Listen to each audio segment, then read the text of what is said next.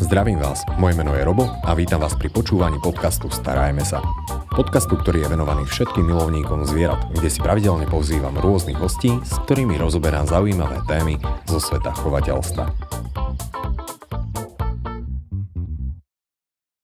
No a dnešná téma bude naozaj obrovská rôznorodá a téma, ktorá vyvoláva nemalé, by som povedal, nezhody na mnohých diskusných fórach a to je akvaristika. Preto som rád, že tu môžem dnes privítať môjho starého známeho, keď to takto môžem nazvať bez urážky, áno. a skúseného akvaristu Tamáša Naďa. Tamáša, vďaka, že si si našiel čas. Ďakujem za pozvanie. No, akvaristika. Odkedy sa vlastne venuješ tomuto koníčku? CCA od svojich desiatich rokov, vtedy som si kúpil prvé akvárko.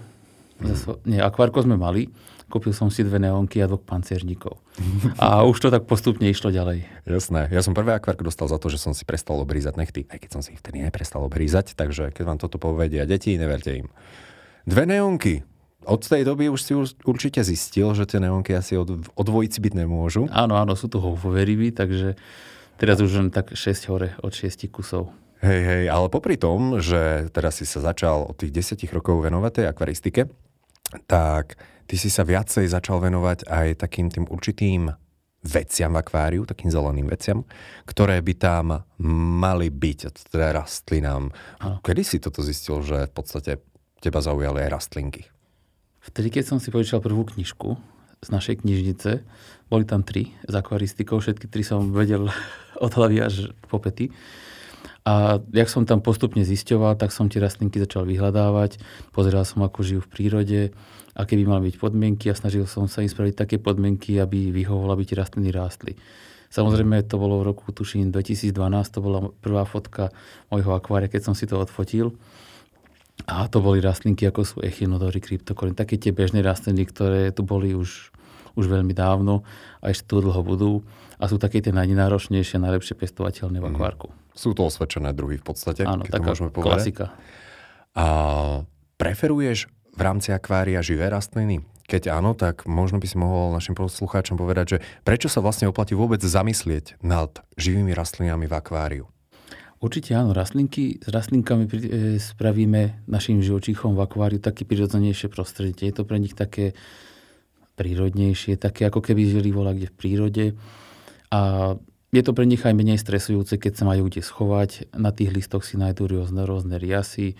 E, keď tam máme krevety, tak sa môžu e, stravovať tými ohodnutými listami. A vlastne aj to akvárko je všeobecne krajšie. Uh-huh. A ja napríklad som počul taký názor, a on je veľmi rozšírený, aj keď možno nás troška uvedieš do pravej miery. Ja nechcem mať v akváriu živé rastliny, lebo potom tam bude mať riasy. Je to tak?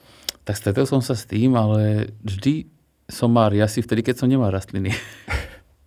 Takže rastlinky, keď máme, tak všeobecne sa to nejak neriasí. Nie, málo, e, niekedy, niekedy sa stane, keď tam máme mach, alebo nejaký začiatočník, keď si dá nejaký mak do akvária, ten mak prerastie, tak to môže vyzerať ako riasa. A niekedy sa môže stať aj to, že keď sú tam rastlinky, tak oni spotrebujú určitý, určitú časť tých živín alebo ešte častejšie je, keď sú tam rastlinky, tak si povieme, že treba im svietiť. Svietime im 13-16 hodín, alebo vôbec nesasíname akvárium a vtedy sú tam riasy. No a vtedy sa tam darí úplne všetkému. Inak toto je zaujímavé, že uh, práve tie živé rastliny sú takými konkurentami tých rias. Ano. A tento názor teda asi mm, nevždy musí byť pravdivý. Oni tie riasy dokážu vyhľadovať potom. Ak Áno, ako vždy je to úplne iné od akvária k akváriu. Niekedy môžeme mať vedľa seba dve akvária, v každom budú platiť úplne iné podmienky, bude každý akvárium potrebovať iné živiny. Je to fakt, akvaristika je taká alchymia, že nikdy nevieme, čo z toho akvária bude. Áno. Existuje nejaký a jednoznačný recept na krásne akvárium? Podľa teba. Taký jednoznačný recept je neprehnať to s rybami, mať tam nejaký taký optimálny počet a dať si, hlavne keď, nie, nie, keď si robíme prvé akvárko, tak si tam dať také jednoduché rastliny, spraviť to na také jednoduché, aby sme vlastne sa mali čo najmenej možností sa na tom popáliť. Áno, naučíme sa nejaké tie základné veci a Áno. potom to môžeme posúvať. A v tomto práve mne sa akvaristika strašne ľúbi, že naozaj to to akvárium, ktoré si veľmi veľa ľudí môže porovnať, že ktoré mali pred desiatimi rokmi a to, ako vyzerá v dnešnej dobe, alebo to, ako sa niekde posunuli, tak to je práve, práve podľa mňa taká tá pícha mnohých Áno, vždy je tam tá výzva. Uh-huh. Vždy to musíme zobrať tak, keď sa nám napríklad nejaká ria sa prepukne v akváriu, alebo sa niečo nedarí, že to je práve tá výzva, ktorú potrebujeme zvládnuť a keď ju zvládneme, tak to bude ešte krajšie. Presne tak. A akvaristika asi bez nejakých komplikácií ani neexistuje. Som ale... sa s tým nestretol. so všetkým sa dá nejakým spôsobom popasovať. Ale poďme sa vrátiť troška k tým živým rastlinám. Čo je podľa teba, čo sú hlavné faktory, ktoré ovplyvnia to, či sa nám bude dariť tým rastlinám alebo nebude? Tak prvom rade by som dal asi tú starostlivosť, aby sme sa troška venovali tomu akvárku, aby, to ne, aby sme to nebrali tak, že to položíme a sa to bude tomu samému dariť. Lebo ako keby je to taký malý biosystém, o ktorý musíme tam nejaký zásah spraviť kvôli tomu, aby sa tomu darilo. Ale pri rastlinkách je najdôležitejšie, určite by som povedal, to svetlo a substrát. Keď máme slabé svetlo, ešte s dobrým substrátom dokážeme fungovať Samozrejme, tá zrnitosť toho substrátu by mala byť také 2 až 4 mm, aby tie rastlinky sa dostali dostatočne zakoreniť, aby to nezahnívalo. Napríklad, keď máme veľmi malú zrnitosť substrátu, do 1 mm, alebo, alebo je mm. menšie, áno, tak na týchto miestach tá voda neprúdi dostatočne a vznikajú tam ložiska anaerobných baktérií, ktoré nám, jak sa rozširujú v pôde, tak ako keby odhňujú korene rastlín. Tak mhm. niekedy môže byť to napríklad, keď niekto dá piesok do akvária, zasadí rastlinky, tak koreňové rastlinky to nemusia zvládnuť. Uh-huh. Ale napríklad niektoré echinodory, ktoré sú vlastne aj v prírode, žijú na miestach, kde rastú bahne alebo rastú v takom veľmi hustom substráte, tým sa môže dobre dariť. Uh-huh. Takže ono do určitej miery záleží aj od toho, odkiaľ pochádza tá daná rastlina? Áno, niekedy môžeme to brať tak do úvahy, že odkiaľ je tá rastlinka, ale vo všeobecnosti, keď dáme do akvária viacero druhov rastlín, tak už to nemáme ako v prírode. V prírode je to väčšinou nejaká monokultúra jednej rastliny, ktorá sa rozšíri, preberie tam tú prevahu a e, darí sa jej najviac. Za to môžu niekedy aj fitohormóny, ktoré musíme si... Veľa, podľa mňa nikto to nejak nerieši, tie fitohormóny, lebo oni sú, oni to vplývajú dosť malom e, miere v akvárku. V akváriu napríklad máme tak, že keď tam máme viacero druhov a nemeníme vodu, veľmi dlho, dajme tomu pol roka len dolievame, je to prvé, že tam, tam vyskočí určite šetinková riasa, lebo tam bude veľa minerálov, ale kvôli fitohormónom môže mať jedna rastlina prevahu a potlačiť tú druhú. Napríklad máme tam valisnériu, echinodorus, kryptokorín. Jednu dobu na začiatku určite sa bude najviac dariť valisnéri, lebo tá má rada takú čerstvú pôdu, kde môže sa rozkoreniť. Tak napríklad bude raz valisnérie, bude mať dobré podmienky, svojimi fitohormónami potlačí ostatné rastliny. Potom, ako sa prestane dariť tej valisnérii, ona už nebude produkovať e, toľko fitohormónov, ostane niekde v e, ústraní a začnú medzi sebou konkurovať kryptokorina a echinodor. To ako nielen, že ryby sa dokážu zožrať, ale ešte si robia zlé rastliny? Áno. No aby to nebolo jednoduché, tá akvaristika. Áno, Takže... a napríklad pri tých rastlinkách, preto stále hovorím, že dobrá je výmena vody, lebo to je mhm. niečo také, ako keby sme vyvetrali. Proste dáme von tie fitohormóny a rastliny ešte lepšie rastú. Mm. Keď máme nejaké akvárko, kde je silno, silno je to zasadené rastlinami, že ich tam strašne veľa z rôznych kútov sveta, v prvom rade silno hnojíme, kvôli tomu musíme často mať vodu, aby sme odtiaľ dostali preč železo a mikroprvky a v druhom rade kvôli fitohormónom. Lebo aj fitohormóny dokážu potláčať e, druhú rastlinu. Wow. Ne, nevolá sa to antibióza, ten vzťah? Mm, to neviem. Alebo nejako takto, neviem, niečo takého som Marike, tak nám a, poslucháči napíšu. Áno. Dobre, takže voliť tie druhy a pravidelne sa starať o ano. tú vodu v akváriu. Teraz svetlo si spomínal, že tak ľúbime svietiť rastlinkám tých 12, 14, 16, 24 hodín denne. Áno. Čo je podľa teba najlepšie? Ideálne je to si odsledovať. Akvaristike vždy musíme to akvárko nejak sledovať, čímať si tie procesy, čo sa deje v akvárku, ako sa správajú ryby, rastlinky a podobne tak pri tom svetle je najjednoduchšie si to odsledovať. Dá sa napríklad, že máme nejaké klasické akvárko, nastavíme si tam svetlo a sledujeme to akvárku. Dáme si napríklad na začiatok na 8 hodín svietenie, dáme normálne s časovačom si to nastavíme a všímame si rastlinky. Darí sa tým rastlinkám, nedarí sa, rastie taká zelená, taká, ria sa také chlopky krátke. Veľakrát, keď rastú tie zelené riasy, tak stačí ubrať len pol hodinu z toho svetla a to stačí, to znamená, že stačí tým rastlinkám, aby rástli, ale už aby nerástla riasa. Lebo väčšinou riasy sa objavia v akvárku vtedy, keď už rastlinky nemôžu. Keď rastlinkám buď chýba nejaký prvok, alebo je tam vlastne niečo tak, že tým rastlinkám nevyhovuje, tak vtedy preverá kontrolu riasa. Uh-huh. Um, ešte by tak ľudí bežne asi mohlo zaujímať. Na trhu už momentálne dominujú LED osvetlenia. To je asi aj budúcnosť akvaristiky. Tu je to úsporné, veľmi dlho to vydrží. Krásne to svieti. Krásne to svieti, až to niekedy oči bije. Nepozerať do LED osvetlenia. A sú dobré pre rastliny? Určite áno, avšak nie všetky. Niektoré svetlá sú také, že sú silné, ale sú silné pre naše oči. E, musíme dávať pozor, že aké, koľko má kelvinov to svetlo napríklad. To znamená, že aká je farba svetla. Uh-huh. Tak ideálne je pre rastlinky tých 6,5 tisíc kelvinov, čo je vlastne, nie že ideálne je to na hrane, že je to ideálne aj pre rastliny, aj pre živočíchov.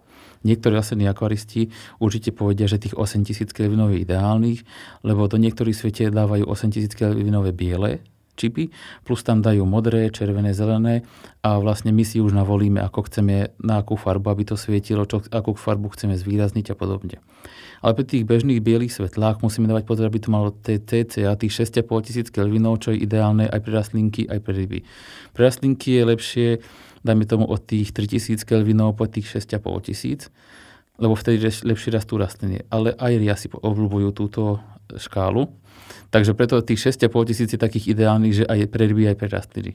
Že vlastne tých 6,5 tisíc má dostatok zelenej modrej zložky a aj modrej.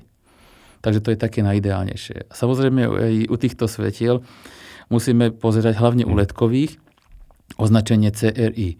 To znamená, že ako dokáže to ledkové svetlo alebo ten ledkový čip kopírovať klasické svetlo ako napríklad slnečné svetlo. Väčšinou je ten 80 až viac tí lepší výrobcovia si napíšu, že CRI, RA je koľko, že 80-95%, ale pri tých, tých svetiel, ktorí svietia síce silno na oko, ale v mhm. akvárku to moc neprospieva, tak tí majú niekedy okolo 50. Toto si vieme odsledovať napríklad, keď si pustíme na telefóne kameru, dáme si to pred akvárko a je vidieť taký mihotavý efekt. Čím viac to mihotá alebo bliká, tak tým je tam menej to CRI. Wow, si spustil celkom také odborné výrazy, takže CRI, ale ja si zapamätám Kelviny. Áno. Tie Kelviny a lumeny sú ešte také. Lumen, a lumen je, že čím je vyššie číslo, tak tým lumen je to sú, jasnejšie. Tým, tým je to silnejšie. Áno. Vlastne týmto svetlo silnejšie svieti. Napríklad, keď máme 600-litrové akvárium a máme tam svetlo, čo robí 1000 lumenov, hmm. nemôžeme očakávať, že tam budú nejak rásť extra rastliny, možno nejaká kryptokorina, alebo nejaké také rastlinky, nech je tam hociaký super substrát, tie rastlinky nepôjdu. Tie rastlinky potrebujú aspoň tých 20 lumenov, aby rástli dobre. Wow. tak to mi potom vysvetli, prečo mnohí ľudia jednoducho využívajú iba denné svetlo a rastie to. Ako je to možné? Možno je to tým, že tým rastlinkám to stačí a rastlinky sa dokážu troška aj adaptovať ako keby. Áno, dokážu prispôsobiť množstvo chlorofilu a tak? Áno. Super. A samozrejme záleží aj od toho, že ako silno hnojíme. Keď napríklad máme akvárko, kde nesvietime tak silno, ale ani nehnojíme, je to ideálne pre rastlinky, je to ideálne pre každého. Uh-huh. Aj keď čo sa týka toho hnojenia, tak je lepšie hnojivo, keď sa dáva do substrátu, lebo všetky rastliny sa zakorenia a cez koreňový systém si zoberú, čo potrebujú. Ale keď dávame do vody, tak to, čo nespotrebujú, to ostáva pre riasy a samozrejme riasy si to radi zoberú a rozmnožia sa v akváriu. Takže také tie bežné tabletky a rôzne áno, tieto veci. Najlepšie je zásobný substrát. Keď sa zakladá akvárko, vždy hovorím, že čím lepšie sa spraví ten základ, ten substrát a lepšie sa, a lepšie sa zabehne akvárko, že dlhšie sa to nechá bez rýb, tým je potom bez problémovejší ten ďalší chod akvária. Uh-huh. Takže výživný substrát. To je v podstate taká tá mm, zmes, ako keby aj s hlinou. Vyzerá ano. to nejako tak veľmi podobne? Je to ako keby zmes tou hlinou, nejaký piesok, väčšinou tam pridávajú aj baktérie, ktoré vlastne potrebujeme, aby tam fungovali. E, pridávajú tam veľa železa kvôli tomu, lebo železo, keď pridávame do vody, tak nie to tie rastliny dokážu prijať kvôli trudosti vody. Takže je lepšie, keď je to v substráte a cez koreňový systém si to rastliny zoberú. Uh-huh. Spomenul si tvrdosť vody zohráva nejakú úlohu? By som povedal, že asi to najdôležitejšie, keď chceme nejak hnojiť rastlinky. Lebo napríklad rastlinky, ktoré potrebujú veľa železa, ako napríklad je pokostemo helfery alebo niektoré iné druhy. To je taká krásna papraťka. Áno, ako áno, taká zelená. Uh-huh. Ale potrebuje veľa železa. Ale zase, keď máme veľmi trudú vodu, potrebujeme tam pridať strašne veľa železa, aby tá rastlina to vedela prijať.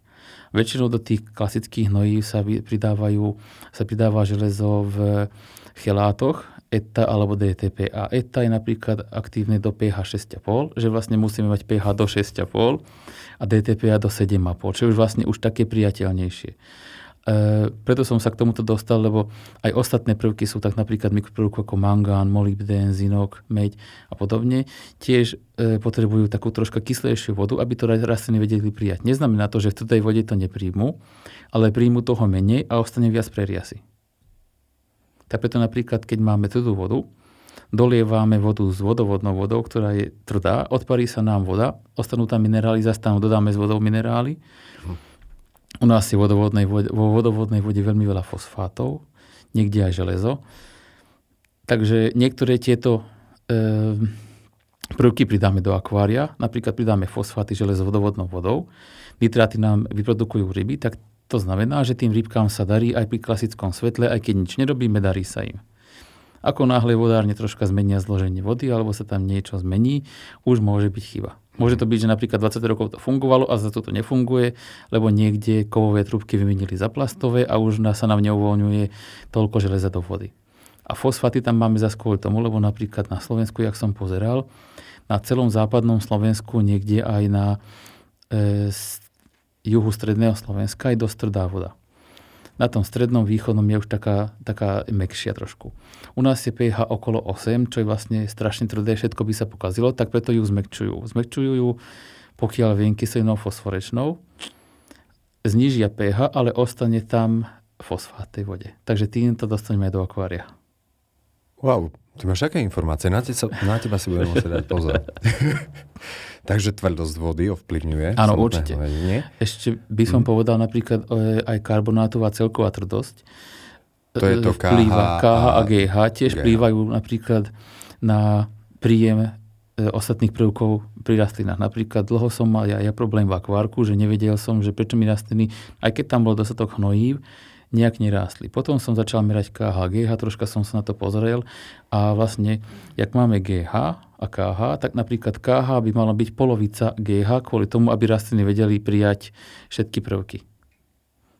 Keď máme napríklad GH vysoké, KH ešte vyššie, tak to znamená, že nám to rastlinky nevedia dobre prijať a budú, bude sa dať riasam tak už možno začíname chápať, prečo tá akvaristika je tak troška alchymia, ale nebojte sa, ono stačí voda, ryba a aby sa tam darilo rastlinám je to v pohode. Wow, zaujímavé infošky. Nestačí tam mať iba ryby, a však oni to hnojivo narobia, však si spomínal. Stačí, si... samozrejme, len záleží na tom, že aký sme nároční, aké tam chceme mať ryby, aké tam chceme mať rastliny. Keď tam máme nejaké bežné rastliny, e, bežné ryby, tak to ide bez problémov. Tak tam stačí niekedy pridať troška hnojiva so železom a rastliny krásne rastú. Alebo tam pridať hnojivové tabletky pod rastliny, ktoré obsahujú mikroprodukty a železo a rastlinkám sa bude krásne dariť. Uh-huh. Toto som to je už taká, skôr taká pokročilá rastlinná akoristika, kde berieme do úvahy to KH, KH, GH a meriame ostatné prvky. Dobre, keby si mohol nejaké 3-4 základné druhy poradiť našim poslucháčom, Taký... že kde sa nepopália. Tak, Jasné, taká klasika je Echinodorus, rôzne druhy kryptokoriny, Anubias, Microsorum, to sú také tie bežné. Anubias, Microsorum je zaujímavé, že ich nemusíme zasadiť, oni sa mm-hmm. privezujú o nejakú dekoráciu, o kameň, môžeme ich tam prilepiť lepidlom na rastlinky alebo priviezať nejakým vlastcom silónom. Inak ja tieto konkrétne Microsorum a Anubias mám v akváriu a musím povedať, že mne to aspoň vyhovuje, lebo stačí vytiahnuť v podstate všetky rastliny spoločne s tou dekoráciou pekne vyčistím to dno. Áno. Takže v tomto je to celkom jednoduché a fajn. Ja som sa stretol s tým, že mnohé rastliny kvitnú v akváriu, aj mimo akvária. Áno. Čím je to dané, že niektoré rastliny jednoducho volia túto voľbu alebo túto možnosť a druhé zasa nám vyrazia dekel akvárka. Úplne to nejak, neviem, nemám to osledované, ale viem napríklad, že bucefalandria anubiasi, bucefalandria je tiež niečo podobné ako anubias, len, len je novšie objavená, tak nie je mm. taká rozšírená. Rada kvitne pod vodou. Čo som si odsledoval, že väčšinou, keď je dostatok fosfátov v vode, tak vtedy Anubias aj Bucephalandra kvitnú. Niekedy môže byť, že ten Anubias už chcel kvitnúť ešte predtým, ako sa zasadil do akvária, lebo sa pestuje na sucho. Ale my sme ho medzi tým dali do akvária, ale on už vykvitne, lebo už keď sa na to chystal, tak vykvitne. No a toto ma troška zarazilo, veď keď sú to vodné rastliny, tak akože bol pestovaný na sucho? E, všetky rastliny väčšinou sú pestované mimo vody. Okrem napríklad valisnéry alebo niektorých jednolistých rastlín, ako napríklad Rotala valichy, Egeria densa. Tieto rastlinky sa pestujú pod vodou. Ostatné rastlinky sa všetko pestujú nad vodou vo velikánskych skleníkoch, kde je 100% vlhkosť. E, rastlinky sú zasadené do košíkov, košíky sú položené ako keby do takých nízkych kadí, kde vlastne okolo nich preteká voda s pridanými hnojivami. Takže tie rastliny, čo ja si kupujem, de facto, tak to sú suchozemské rastlinky, Väčšinou, ktoré áno. niekto šlahol do ako, nie je to suchozemské, sú to rastliny vypestované na suchu, ale 100% vlhkosti. Uh-huh. A prečo e, volia túto vol- možnosť? Pestujú sa takto kvôli tomu, lebo napríklad keď porovnáme, e, vo vode, keď napríklad chceme dostať nejaké živiny k rastline, tak potrebujeme mať silné prúdenie. Vo vode, pokiaľ viem, cca o, o tisíckrát je nižšie prúdenie tých prvkov ako vo vzduchu. Keď máme rastlinky vonku, tak do toho vzduchu, keď napríklad pridajú CO2, tak sa ľahko, ľahko dostane ku každej rastlinke. Vo vode, keby napríklad mali tak nahusto položené rastlinky, ako sú skleníky na suchu, tak neviem, ako by sa dostal, dostal to hnojivo k tej poslednej rastlinke. Jasné, takže je to efektívnejšie, rýchlejšie rastú potom. Áno, rastú rýchlejšie a e, sú také menej náročnejšie. Ne, nevyrastú na nich riasy, sú krásne tie rastliny, keď ich zasadíme do akvária, však tieto listy väčšinou potom od, e, pustia rastlinky a vyženú si nový list. No a toto je vec, na ktorú by som sa ťa rád spýtal. Kúpime si krásny echinodorus alebo nejakú rastlinu, ktorá má zelené, gulaté listy zasadíme ju do akvária. Čo nám spraví? Začnú listy snednúť. Tieto echinodorusy, najmä tie väčšie druhy, ale aj menšie. Väčšinou u nich to je tak, oni najprv si budujú koreňový systém, potom odhodia listy a vyženú si nové listy, ktoré väčšinou je vidieť v strede, že vychádzajú také listy troška tak s nádychom do červená a podobne. Väčšinou, keď si kúpime nejakú rastlinku, tak predtým, keď si to pozrieme na internete, na niektorých rastlinkách je aj QR kód, že ako to vyzerá e, v akváriu, ako to vyzerá vlastne, keď si ju kúpime, tak je to úplne rastlina. Napríklad uh-huh. Echinodorus ozelot je krásny zelený, keď si ho kúpime, ale keď si ho dáme do akvária, tak už je taký bordový. A to nás môže troška prekvapiť. A možno iba taký tip pre poslucháčov, keď máte nejakú rastlinku, ktorá sa tvári, že už je mŕtva, tak možno nie je mŕtva. Len si buduje koreňový systém. Áno, a možno nás jedného dňa prekvapí. Áno. A hlavne u tých echinodorov, to je také, veľakrát som sa stretol, že niektoré rastliny, ktoré už boli také, že na vyhodenie, keď sa zasadia do správneho substrátu v dobrých podmienkach, tak sa dokážu krásne zakoreniť a bude to krásna rastlina. Uh-huh. Ale toto je veľmi taká zaujímavá pikoška, tak a ešte by som sa spýtal, kde takto najviac sa tie rastliny pestujú? Ktorý svetadiel, štát alebo... Väčšinou na takých teba? miestach, kde je veľa svetla a je teplo. Že nemusia k tomu kúriť a svietiť napríklad na okay. Sri Lanke, v Afrike a podobne. Uh-huh. Odtiaľ to nabalia do lietadiel a lietadlami to vlastne prichádza senku nám do Európy. Niektoré rastlinky sú pestované aj u nás. Dokonca niektoré rastlinky, ktoré sú ako in vitro, sú vypestované na géli, ako na, vý, na výživnom e, agari tak tie sú také rastlinky, ktoré sa často e, sa ťažko pestujú v takýchto podmienkach a veľmi dlho by trvalo, kým by ju vypestovali. Dokonca niektoré sú také, že v tých géloch, čo máme rastlinky, tak tie sú klony klonov. Takže to sú rastlinky ako keby vypestované v týchto podmienkach kvôli tomu, lebo by sa im nedarilo vypestovať v košíkoch možno. Mm-hmm. Klony klonov, to sa mi páči. V podstate pochádzajú z jednej rastliny a ano. genetický materiál je Hlavne v tejto dobe, keď sme zvyknutí, že všetko ide rýchlo a chceme z jednej rastlinky spraviť 100 tisíc, mm-hmm. tak musíme z tej jednej rozobrať bunky a naočkovať si na, to, na, na ten agar a vypestovať si túto rastlinku. By the way, týmto spôsobom dokážeme získať tie orchidei, ktoré potom stoja 5 eur a pred 50 rokmi by stáli 500. Áno. Takže toto je spôsob v podstate, ako sa množia. No dobre, Štrk, substrát sme prešli. Ja ešte pridám, som teraz nedávno videl Echinodorus spoločne s prísavníkom. Prísavník ho môže až moc a Echinodorus ho vôbec nemusí, tak na to si dávajte bacha. A poďme sa pozrieť na niečo ďalej, lebo ty si minule uh, videl to akvárko, čo mám v kanclíku. Áno.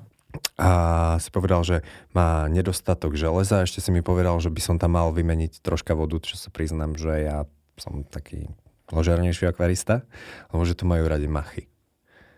Hej? A ano. machy sú v podstate jedny z najobľúbenejších rastlín, keď to takto môžem povedať. V čom sú také špecifické? Machy sú, nie sú rastliny, je to niečo medzi riasou a rastlinou. Je to, je to nižší vývojový stupeň ako rastlina, ale vyšší ako riasa. Oni sa oni by som povedal, že sú také najstaršie rastliny, ktoré sú na svete, pokiaľ dobre viem. A sú unikátne, že ich strašne veľa druhov. Sú rôzne druhy, e, dovážajú sa už celého sveta a ďaká tomu in vitro pestovaniu, že sú vlastne vypestované na geru, dokážu doniesť hociaký mak zo sveta diela, hoci kde a u nás si vypestujú a môžeme si to dať do akvária. Ale tým machom by som povedal, oni keď sú v akváriu, tak majú radi také, také kľudné prostredie. Tam, kde veľmi sa nehýbe voda, tam, kde to ryby nejak nerúšia. Najlepšie sa im darí s krevetami a rôzne tie druhy aj tie realitnejšie, preto vieme rýchlejšie rozmnožiť pri krevetách alebo na takom mieste, kde to nie je až také rušné. Uh-huh. Ja by som sa ešte tam spýtal na COčko pri machoch, lebo som sa stretol s tým, že COčko spáli ten mach. Podľa toho, že aké COčko, plynné alebo tekuté. Lebo je tam veľký rozdiel. Je tekuté CO2, čo tomu hovorím, sú to rôzne aldehydy, ktoré sú jak by som to povedal, nie sú také bezpečné pre akvaro, pre živočíchov, ale sú nebezpečne, ešte sú nebezpečnejšie pre riasy. Takže tým, že to pridáme v malom množstve, napríklad ako je odporúčené dávkovanie, keď to tam pridáme, tak potlačíme riasy a tým podporíme rastliny. Že riasy nebudú, nedostanú sa až tak tým živinám, tak rastliny si to môžu využiť. Ale napríklad, keď to preženieme, tak môžeme poškodiť napríklad, keď sa dostane priamo na mach, tak to môže ten mach spáliť. Takisto ako sa aj niektoré riasy tým likvidujú, že vlastne sa to dá to tekuté CO2 priamo na tú riasu, tak tým tú riasu zlikvidujeme a takisto môžeme aj mach zlikvidovať. Uh-huh. Si spomínal, že je veľký rozdiel medzi tým, či je plynné alebo tekuté. Čo skôr ty odporúčaš, aj keď z tej odpovede už asi typujem, že viem. Tak e, keď porovnáme plynné CO2 a tekuté, tak tekuté CO2 má cca taký efekt na to akvárko, ako keby plynné išlo 15 minút. Takže pridáme tam síci ten uhlík, ale len trošku. Uh-huh. A pre tie rastliny ide, že dojde uhlík, dojdú živiny, áno, môžu sa nažrať, začnú a už zase nemajú čo. Tak tomu je dobre to plynné CO2, lebo to plynnou CO2 podporíme rastliny. Každá rastlina sa, sa skladá z cca 85% z uhlíka, čo musíme dodať. A keď chceme, aby rastlinky lepšie rástli, vedeli prijať živiny z vody, vedeli lepšie fungovať a hlavne tie novšie rastliny, ako sú rôzne tie e, eurokalionu a tie raritnejšie rastlinky, ktoré chceme, aby sa v akvári dobre držali, tak potrebujú aj to CO2. Jednak to CO2 zmekčíme vodu, tá voda bude troška kyslejšia a tie raritnejšie rastliny potrebujú troška kyslejšiu vodu, väčšina. Uh-huh. A tým pádom, že im dodáme, e, že im okyslíme vodu a dodáme ešte aj uhlík, tak tie rastlinky začnú sviežejšie rásť. Napríklad, keď máme stonkové rastliny, tak tie, rozdiel, tie odstupy medzi listami bude tak, budú také nižšie, lebo tá rastlinka rastie rýchlejšie, je hrubšia stonka a tá rastlinka má taký, taký blahobyt svoj. Inak takto mm, obyčajne určím, že či používa človek COčko alebo nie, že a samozrejme mnohí môžete mať úplne iný názor, že tie rastliny sú až také svietivo zelené. Áno, sú také svieže, wow. také, také síte, sú také tučné listy, tak je tá rastlina fakt pekná. Uh-huh. Potom ešte ľudia milujú červené rastliny. Je to dobrá voľba pre začiatočníka, alebo naozaj, že každý tam chce mať nejakú? Áno, E, pre, pre začiatočníkov sú také ideálne napríklad je Cryptocorin flamingo, ktoré je vlastne oranžové, alebo je tam e, Alternante Reineke Mini, ktorá je tiež červená, je taká menej náročná, uh-huh. avšak nám bude raz pomalšie v takých tých klasických podmienkách. A napríklad, niektoré, napríklad je Ludwig je super red, ktorá je červená, aj keď nemusíme ju tak silno hnojiť. Uh-huh. Väčšinou tie červené rastlinky potrebujú troška viac železa, a mekšiu vodu tým pádom, aby to, aby to železo vedeli prijať. Áno. Takže, ale to železo nie je vždy najlepšia voľba pridávať priamo do vody, lebo niektoré rastlinky rastú pomalšie a nepotrebujú toľko železa. Napríklad, keď máme v akváriu Ludvigiu Super Red, ktoré chceme, aby bola krásne síta, dáme tam aj nejakú rotalu, ktorá je červená len keď má veľa železa a je kyslá voda. A máme tam aj nejakú buceflandru alebo anobias, tak ich musíme dať do tieňa lebo tým pádom, že oni nevedia prijať toľko železa a rastú pomaly, tak sa na nich chytí riasa. Na rýchlo rastúcich rastlinách sa nechytí až tak tá riasa, alebo sa chytí, ale nevšimneme si ju, lebo tá rastlina ju prerastie. Áno, s týmto sa napríklad uh, stretávame pri anubiasoch, že tie chudáci Áno, to schytajú väčšinou. Zvyknú schytať tú riasu. Ja, mňa by ešte tak zaujímalo, že človek by čakal, že tých vodných rastlín bude jednoducho neviem, 300 druhov, alebo neviem, to trepem nejaké číslo. Vznikajú nové druhy tým, že my ich ako keby šlachtíme, alebo sa objavujú v prírode nové druhy, alebo vlastne ako sa dostávajú? Aj sa objavujú, podľa mňa. Akvaristi, ak sa dostávajú na rôzne kúty sveta, na Borneo a podobne, tak vždy, keď sa niečo zaujímavé nájde, tak sa to donesie. O pár rokov sa to dostane bežne do obchodov a je to už taká rastlina rozšírenejšia. Ale väčšinou takisto ako napríklad sa krížia rôzne izbové rastliny a pestujú, tak takisto sa vyrábajú niektoré rastliny do akvária. Napríklad máme Anubia spinto, ktorý má také frkané listy zeleno, biele a podobne. Mhm. Takže m, môžeme hovoriť ako keby, že je to taká, že odchýlka, genetická anomália, áno, potom áno, ako áno. Napríklad nedávno som počul, že ak máme Hygrophila sunset, tak ona má listy také tak, tak do rúžovo-oranžova. Tak to je len kvôli tomu, lebo je nejaký vírus, ktorý keď sa dostane do tej rastlinky, dokáže žiť symbióze s tou rastlinou a vďaka tomu je tá rastlina tak zafarbená. No, ja si práve myslím, že si pozabíjal obrovské množstvo tých polisperm v tých akváriách, lebo vírus to v dnešnej dobe je veľmi zlé slovo. ale dobre. Až neviem, či je to tak na 100%, mm. ale počul som, že napríklad je to taká zaujímavá, preto som to spomenul. Hej, a podľa mňa mega zaujímavosť. No schválne, či ešte máš niečo? Nejakú pikošku, s čím si sa stretol? Hmm. Ale ja si myslím, že už iba vzhľadom na to, že koľko toho si tu porozprával, že to úplne krásne stačí. Ako, lebo keby sme rozoberali každé jedno to gnojiva, COčko a druhý rastlín, tak to, to je téma na strašne dlho. Ale toto si myslím, že mm, je krásny taký ten úvod. Ja som sa dozvedel kopec zaujímavých vecí. Takže za mňa ďakujem. Nie zač, to sa stalo. Posledná otázka, čo by si rád odkázal ľuďom, začínajúcim akvaristom alebo už dlhoročným akvaristom, ktorí sa stále trápia s tými rastlinami a chcú mať to najkrajšie akvárko? tak vždycky treba sa na to pozerať tak, že je to moje akvárko, ja sa na to pozerám stále, tak vždy hovorím, že to akvárko je naozaj krásne vtedy, keď je ten majiteľ s ním spokojný. Vystižné. Mega. Keď sa vám páči akvárium, ktoré máte doma, tak ste docelili to, čo chcete. A nepočúvajte si rady ostatných. Áno. A netúžte mať úplne rovnaké akvárium ako ten druhý, lebo aj tak to tak nebude. Áno. Dobre. Našim dnešným hostom bol Tamáš Naď. Tamáš, ešte raz vďaka. Ďakujem pekne ja. Počúvali ste podcast Starajme sa s Robom Šemerom a ak sa vám tento podcast páčil, môžete sa prihlásiť na jeho odber v aplikáciách Apple Podcasty, Google Podcasty, Spotify, rovnako nás nájdete na YouTube a všetky nahraté časti nájdete aj na internetovej stránke starajmesa.sk.